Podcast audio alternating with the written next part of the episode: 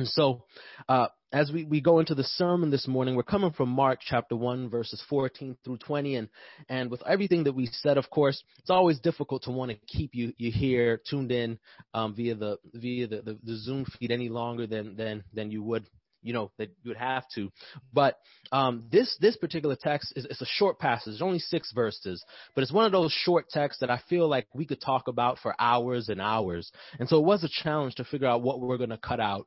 And I want to do my I want to do my best this morning with the Holy Spirit's help to share what I feel like God has given me in this text, and, and more of a and more of a um here is here's the information, here is you know what I, what I'd really love for you to for you to hear the Spirit saying, but also in a way way where I want you to be con- consistently throughout the sermon and the points um, thinking about, okay, Lord, what does this look like specifically for me, specifically for the people you've called me to, the community I live in, um, the family I've been born into. So we're just going to take our time to kind of walk through this that way. And, and it's something that's near and dear to my heart because just a quick, uh, quick, uh, spoiler alert. We're going to be talking about discipleship and discipleship is so near and dear to my heart because I feel like I've experienced it done really poorly as well as really well. And I'd much rather it be done really well both for me and by me, and also for you and and by you um, this morning as as as our church. So we're going to read Mark chapter 1, verses 14 through 20. We'll pray together and then we'll dig in.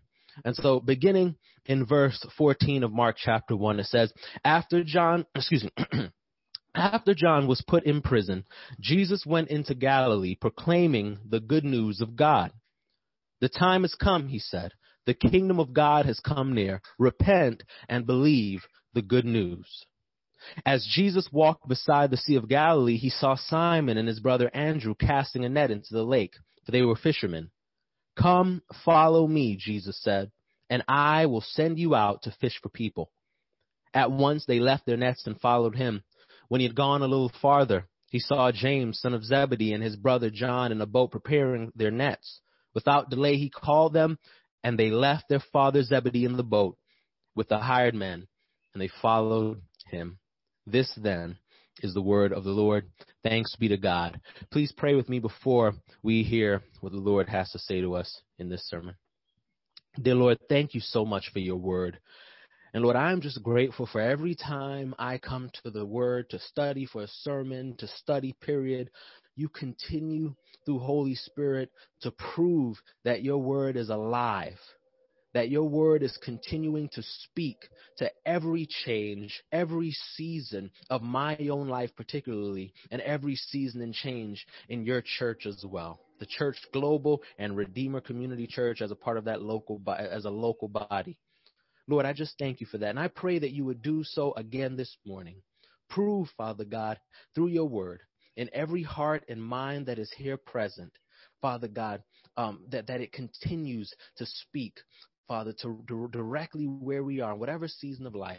My prayer, Father, is that each of us would be shaped through your word this morning by being discipled by truth, but also by becoming disciplers in the truth of other people. Would you help us this morning? Does anybody uh, here this morning, uh, is anybody not with us this morning that wish they could be for whatever reason? I just pray you're working whatever the situation out is in their life so that they can join in with us very soon or sometime this week. Tune in and be blessed by your word afresh, Lord God. Lord, anybody here who does not know you um, unto salvation, a forgiveness of their sins, that by hearing these truths, hearing the gospel, Holy Spirit, you'd be tugging on their heart, working in their heart, that they would trust you and follow that command to follow you. Lord, we love and we thank you. In Jesus' name, amen and amen. And so, I'm going to begin this morning by just making it really, making it really fairly plain where we're going. So with this first part of the sermon, this for, this first point, the first point um, you can put up there, uh, uh, Clay, is that kingdom work is the work of the Holy Spirit or the work of the Spirit. And so the gospel writer, Mark, he begins this passage by, by making reference to the imprisonment of John the Baptist. And he says that after John was put in prison, Jesus went about proclaiming that the time has come that the kingdom of God has drawn near. And Mark's reference to John's imprisonment is meant to highlight the significant relationship between John's ministry and Jesus' ministry. You see, John's work was to proclaim the impending or coming kingdom of God. And so his imprisonment and his imminent death at the hand of Herod, who decapitated John ultimately, it marks the end of his work and the beginning of Jesus' public ministry, namely the arrival or the inauguration of the kingdom of God. Now, we've said this many times as we've been talking through the gospels and we come we come up with we, we come up against this idea of the kingdom of heaven or the kingdom of God. We say that the kingdom of God or the kingdom of heaven is the rule and reign of God. And the kingdom of God or the kingdom of heaven is found in the hearts and the minds of men and women who live under God's leadership or who live yielded to his leading, his rule in their lives. And typically, here at Redeemer, when we speak about the kingdom of God or the kingdom of heaven, we often speak about our roles in the kingdom, right? We talk about the things we need to do to love our neighbor, to care for those in need. We talk about how we utilize our influence and resources and talents to bring about heaven now, right? To bring about God's rule and reign and redemption in our world now. And all of that is right and all of that is necessary. But there's somebody in all of this work, there's somebody who doesn't quite get enough credit for his role in the work of the kingdom. And that's namely the Holy Spirit. Because although we do a lot of great things for the kingdom, rightly so, kingdom work is ultimately the fruit of the Holy Spirit's work. It's important, brothers and sisters, that we understand that it is the work of the Holy Spirit in and through kingdom people that brings about the kingdom of God. Keep in mind that even Jesus' kingdom work began with the Holy Spirit anointing him in the event that happens right before, right on the heels of our text this morning. And so this is why Jesus goes on to say in our passage in verse 15, he says, repent and believe the good news. Because the Holy Spirit's work is to bring about the repentance, faith, and submission to God's will. The work of the Holy Spirit is to bring about repentance, faith, and submission to God's will in the hearts of Jesus' followers. And so, without the Holy Spirit's work, there's no faith, there's no repentance, and there's no submission, there's no yielding to God's will. And without these three, there's no kingdom of God. There's no rule and reign of God in a person's heart and life. And this is important for us to understand, brothers and sisters, because in our world right now and in, in, in, the culture we live in, very often there's a temptation to reduce the kingdom of God and the qualifications for those who reside in the kingdom of God to simply what we do. Right? There's a temptation to reduce the kingdom to a list of do's and don'ts. The danger here, though, is, is that we start to we start to consider people to be kingdom people just because they do some things just because they do some kingdom like things. But we have to keep in mind, brothers and sisters, that the work of the kingdom is first and foremost the work of the Holy Spirit. And the work of the Holy Spirit is to bring about repentance, faith, and submission to the will of God, the rule and reign of God in the hearts of Christians. And so sometimes, you know, when we're engaging with people, especially when we're when we're going about doing kingdom work as we should as we should go about doing, we assume someone to be a Christian because of the good things they do. But then at some point in our journey with them, we realize that maybe they're not okay with the biblical view of Jesus, right? They're not okay with, with the Jesus that the Bible promotes. Or overall, they're not okay with the scripture. You know, last week, Pastor Drew did a fantastic job of helping us see that part of being a Christ follower means to, to, to wrestle. And we're going to talk about this, but to wrestle with what's uncomfortable about the scriptures. And being uncomfortable with hard truths in the scriptures is really good because it proves that it's not us, but God speaking into us. If we're always okay with what God says, then it's probably not God speaking. Just like if in your relationship with someone, if you're always okay with what someone else is saying to you in relationship, they're probably an imaginary friend. And so, brothers and sisters, it's important that we understand that that kingdom work is the fruit of the Holy Spirit in the lives of kingdom people. And so we don't want to we don't want to assume that people are are necessarily members of the kingdom just because oh they're doing good things necessarily. Because what we find that there are people who are espousing or, or promoting even all of the right things, right? They, they, they know and say all of the quote unquote right theologies. They, they, they promote all the, the, the, the quote unquote right worldviews. But then we look at their lives and we find that they're not doing anything, right? That's that other side of the spectrum.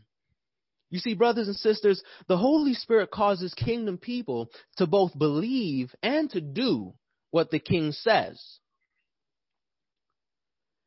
Right now, in this particular um, uh, this current season, which um, it feels like there's a transition happening with the new administration and such, and and I pray that there is um, some some good things coming from it. But even still, especially with this role of dean and, and just continuing to be a pastor to our people here, I'm having just so many questions with church people, other pastors, with friends um, who are just deeply grieved by the polarization or the great divisions that are occurring between Christians right now. Not, not the world itself, but just within the body of Christ. And it just seems like Christians are landing on every side of issues except on Jesus' side, except on the side of the kingdom. And one of my pastor friends, he pointed out to me this past week the story of Joshua at the Battle of Jericho. And in Joshua chapter 5, Joshua was preparing to, to take the land of Jericho and he sees an angel with this, with a sword drawn. And afraid of the angel, he asks him, he says, he says, are you on our side or are you on the side of my enemies? And to that the angel replied, I'm for neither of you.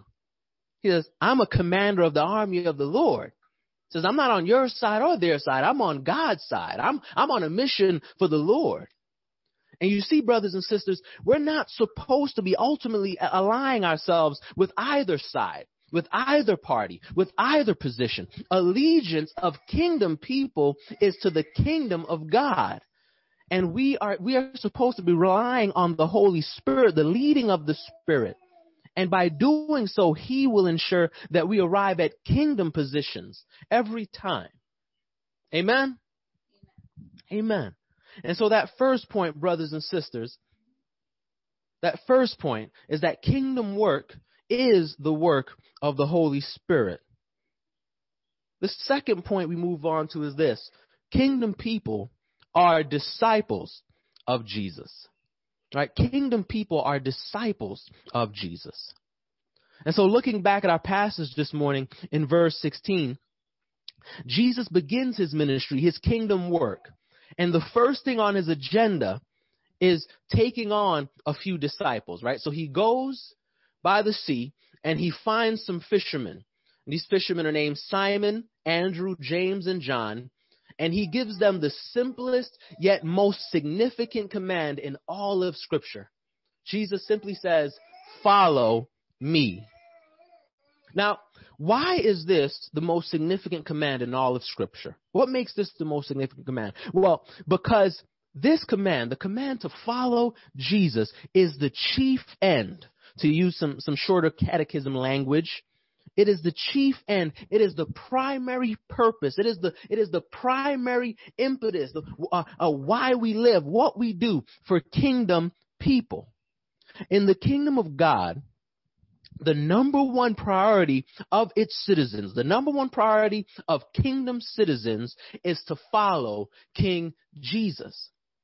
And so when Jesus says, follow me, he doesn't just mean go where I go, right? It's not like the game we all used to play as children, follow the leader right? it's not like you know when you were back in elementary school in the hallway and you you made a single file line and you had the the the, the line leader who would put his hand up or put the finger over his mouth, or, or it, it, that's not what Jesus is talking about. Jesus' call to follow him is the call to become Jesus' disciple. And for us in 2021, especially in 2021 America, the significance of discipleship or the process of becoming a disciple, it's, it's a little lost on us. And it's lost on us because it's altogether a very ancient Jewish practice. But for these Jewish men who lived in that ancient Jewish world, they understood off the bat what Jesus meant when he said, Follow me. They understood the significance of this call. And they understood three things particularly about the significance of being called to be the, the, the, the, the disciple of a, of a teacher, or in, Jew, in, Jew, um, in Judaism, they called him a rabbi. They understood first this, right? That the call to be a disciple meant to live in such close relationship with the rabbi or the teacher that he had a deep knowledge of their lives and the authority to speak into their lives. The call to discipleship was a call to uniquely deep relationship that left no parts of the lives of the disciples off limits to the influence of the teacher. The call to discipleship meant to live in such real, deep, intimate, transparent relationship with the rabbi, the teacher, that no part of, of him speaking into your life is off limits. I hope you guys are making the connection. I hope you guys are making the connection between what the disciples understood and what disciples today are to understand. Amen. The second point is this to be a disciple, they understood it meant to wrestle with what the rabbis said about the scriptures in order to understand how God would have them live their lives in response, right? In other words, the call to discipleship was a call to be uncomfortable, right? The Bible says to work out your salvation with fear and trembling. It was a call to be uncomfortable as one worked to submit their life to the truth that the rabbi revealed from the scripture. And they also understood that the call to discipleship meant to yield to the rabbi or teacher's authority as he guided them through the scriptures. And this is why Jesus always, look in the scripture, Jesus always refers to the scriptures, particularly the Old Testament scriptures that they had on hand when teaching his disciples about his own identity and purposes, as well as their identity and purposes in the kingdom. And what we find here in these three particular things is the common unifying thread through all of these aspects of discipleship is the scripture. Brothers and sisters, being a disciple of Jesus means to be a disciple of the Bible. The scriptures are God's primary tools for forming disciples of Jesus. And so here's the thing. Here's the thing. Back then, in, in their time, and today in 2021, the call to follow Jesus, this call to discipleship, continues to this day. That call continues to this day, to the church in 2021, to all kingdom people this day. And the call for all kingdom people to this day is to continually trust Jesus, to continually submit to his teaching from the Holy Scriptures, and to wrestle with hard truths as we seek to apply them to our lives. The call is to continually posture our lives before him in such a way that we faithfully respond to whatever he says to us and to whatever he desires from us or of us. And so before we move on, let's summarize. Let's tie a nice bow on everything that's been said so far because I want us to remember this as we move on through this short passage. So to tie all this together, kingdom work is the fruit or result of the Holy Spirit working in and through kingdom people, and kingdom people are disciples of Jesus. Right? Kingdom work is the fruit or result of the Holy Spirit working in and through kingdom people, and kingdom people are disciples of Jesus. Gideon is being tickled pink from, from what I said. I'm just going to take that as his amen. And so we move on we move on to this, this third and final point, and it's this, brothers and sisters. Disciples of Jesus make disciples of Jesus. And finally, when uh, I'm sorry, uh, I'm sorry, Clay, I might have messed you up there, but you can go back to the follow me text. There you go. That third point is disciples of Jesus make disciples of Jesus. And finally, when Jesus calls these men, these four men that he calls in Mark chapter 1, he says, Follow me. And he says, I will send you out to fish for people. I like better how, how King Jimmy puts it, the King James Version of the Bible puts it. It says, I will make you to become fishers of men.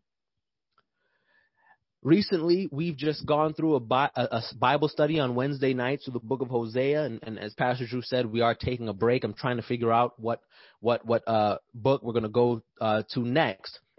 But one of the cool things that, that was impactful for me as we went through this particular study was learning how cohesive, right? How connected the entire Bible is from Genesis to Revelation. There's a common thread, right? Of course, of redemption, of the Lord's work in redeeming humanity, but of just so many interrelated, interconnected, uh, different pieces and parts. You know, there's so much of the Old Testament in the New Testament. There's so much of one part of the Old Testament and other parts of the Old Testament. And, and this particular uh, uh, part of Scripture that we're talking about this morning is another piece that's just fascinating to me.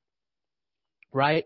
This idea of being fishers of men was not unique to what Jesus says here in Mark chapter 1. Again, remember, Jesus' process of discipleship is always rooted in the scripture. Please don't miss that. Right? So even when he says things that just sounds pithy or, or strange to disciples, it's Jesus' very wise and very creative way of incorporating the scripture, weaving the scripture into every fabric of the formation of the disciples. And so when he says fishers of men, he's actually looking back to what the prophet Jeremiah says in chapter 16, right? It's, it's, he's talking about how God is planning to redeem Israel, redeem the covenant people of God from exile, and return them to their land of covenant promise. And so in verse 16 of chapter 16, Jeremiah says, But now I will send for many fishermen, declares the Lord, and they will catch them. And so it's very clear that Jesus means to say that these disciples, who he calls to follow him in his kingdom work, are those through whom God will fulfill his promise to his covenant people. Right? Through the disciples, Jesus is planning to redeem his people, to call his people, to bring his people to himself. But how are the disciples to do this? Well, Jesus makes it fairly clear as we look at Matthew chapter 28, verse 18 through 20 says, Then Jesus came to them, his disciples, and said, All authority in heaven and on earth has been given to me. Therefore, go and make disciples of all nations, baptizing them in the name of the Father and of the Son of the Holy Spirit, and teaching them to obey everything I have commanded you. And surely I am with you always to the very end of the age. In other words, brothers and sisters, the kingdom work of kingdom people is simply to make more kingdom people. Or to put differently, Jesus' primary work in his kingdom is to make disciples. And so disciples of Jesus are called to make more disciples of Jesus. And the application for us is very similar to the application we talked about earlier in this sermon. And we talked about the work of the Spirit, right? It's important for us to keep in mind, for us to always keep in mind as we go about kingdom business, it's important that we understand the primary work of the kingdom is to be disciples of Jesus who are making more disciples of Jesus. And again, because there's another temptation here. It's a temptation to believe that just doing good things for people is sufficient and it's sufficiently called kingdom work. Now, don't get me wrong, brothers and sisters, please. Um, I just want to say this. Nothing is more unattractive than doing something for somebody just because you want them to be more receptive to your Jesus pitch. Right? Nothing is worse than, than the old bait and switch evangelism method, right? Here's a sandwich, now take the gospel, right? You know, the old, I, I, I gave you this sandwich, so now you're indebted to sit here and, and, and hear my gospel. I've even seen it to where someone said, give me the sandwich back if you ain't going to hear the gospel. That's, I'm not really with that kind of thing. I'm not saying that God hasn't used these methods to win people before, um, because God can absolutely use anything uh, to do anything He wants to do. But as we talk about the work of the Spirit being the primary agent of the work of the kingdom in and through kingdom people, then we understand that loving people with the love that is itself the fruit of the Spirit, right? That love means that we care for the whole person in our kingdom work. And so we feed somebody just because they're hungry, right? Don't assume that you failed because they ate your sandwich but didn't hear the gospel pitch, right? So don't assume, you know, I have a story here. Um, uh, years ago, uh, when I was playing basketball in college, I was home for summer break and I was at the gym every day trying to work out, trying to get better at the game. And, and one day in the gym I used to go to, I met this, this guy and, and he was covered in tattoos from head to toe. He was like Allen Iverson, uh, you know, 2.0 or I guess 0.5 because he wasn't as good as Allen Iverson, but, and some of you guys have no idea who I'm talking about. He's a fantastic basketball player, Hall of Famer. But I met, I met this guy and um uh he, he was great he was really good at basketball. He, he was he was a little shorter so i was able to best him because of my height and size but he was really good. And and while we were working out at the gym we actually got to play with another um uh fairly famous locally semi pro basketball player and we built a relationship. He wasn't he wasn't a christian but he was from new york like i'm from new york and and i saw this as an opportunity to share the gospel. And of course the whole time I'm talking to him, I'm trying to figure out, okay, where's my opportunity to, to share the gospel? Where's my opportunity? And so one night he calls me and he says, Hey man, um, the person I've been staying with, they kicked me out of my place and I don't have anywhere to go and I don't really know anybody here. I came here just to try to get on with a team and it didn't happen. Man, I need your help. Can you pick me up? Can you, can you take me somewhere to go? And, and, and it was like 12 a.m. and I went and picked the guy up and, and we, we drive and he's like, I have a friend who may let me stay here and, and I have somewhere to go and and I drove around with this guy for, for about two hours or so and and um and uh and and finally we were able to connect and I got him I got him a place to stay and he stayed and and I just left feeling so rejected and so much like a failure because you know I didn't I didn't get to give him the Jesus pitch. I didn't get to share Christ with him, right? And and and this this whole portion, just just to let you know, this whole portion is somewhat of a of, of a deviation from the point. But I just want to make sure that we understand in making disciples, the goal is not simply to just get them to go to heaven, right? We're not just trying to say, hey, listen, I'm doing all of these things just so you know, um, just so you know you need to believe in Jesus, right? And, and so and, and so I felt rejected, but the Lord over time helped me understand that that love that I shared with that brother, that was a lot. And that was God working to show him. He knew I was a Christian, to show him that God would work with him that way, that God would stick with him through whatever difficulty he's going through in the middle of the night. And my prayer, I don't have contact with him today. My prayer is the Lord is still working with him. And so please, I just say all that to say that don't assume that the good things you do for people, if you don't have the Jesus picture things, means it's for naught. That's not true. But with all of that said, all of that said, this is the point of the passage, brothers and sisters. This is the point of the sermon. Okay? We have to keep in mind that only being concerned for someone's physical well being, or only being concerned for their economic standing, or their education, or any of those physical temporal things, only being concerned for those things falls short of the ultimate end of kingdom work. Because the ultimate end of kingdom people through whom the Spirit of God is working is for people to become disciples of Jesus. Amen. That is the ultimate end of the work. And so here's the big question. How do we make disciples of Jesus? How are we to do this? Well, We'll take a cue from the description above of the Jewish idea of discipleship, which this whole idea of discipleship that we come from the Bible is itself based on that ancient Jewish practice. And we'll talk about three things from there. But before we before we go in there, I just want to say one more aside. Friends, this means a whole lot to me what I'm saying here this morning because, um, as I said a little bit earlier, I have been, um, I've been the, the, the, for lack of a better term, victim of some fairly unhealthy discipleship practices. I consider particularly probably the person who was most most um most impactful to me in my discipleship journey. Um, a fairly famous person, a fairly um, fairly important and, and successful person in their own right. And I just remember this person just often going out of their way to put me down, not very not being very patient with me. Usually, you know, um, usually kind of letting me know how valuable their time was, that they were taking time away from their fame and success to spend time with me.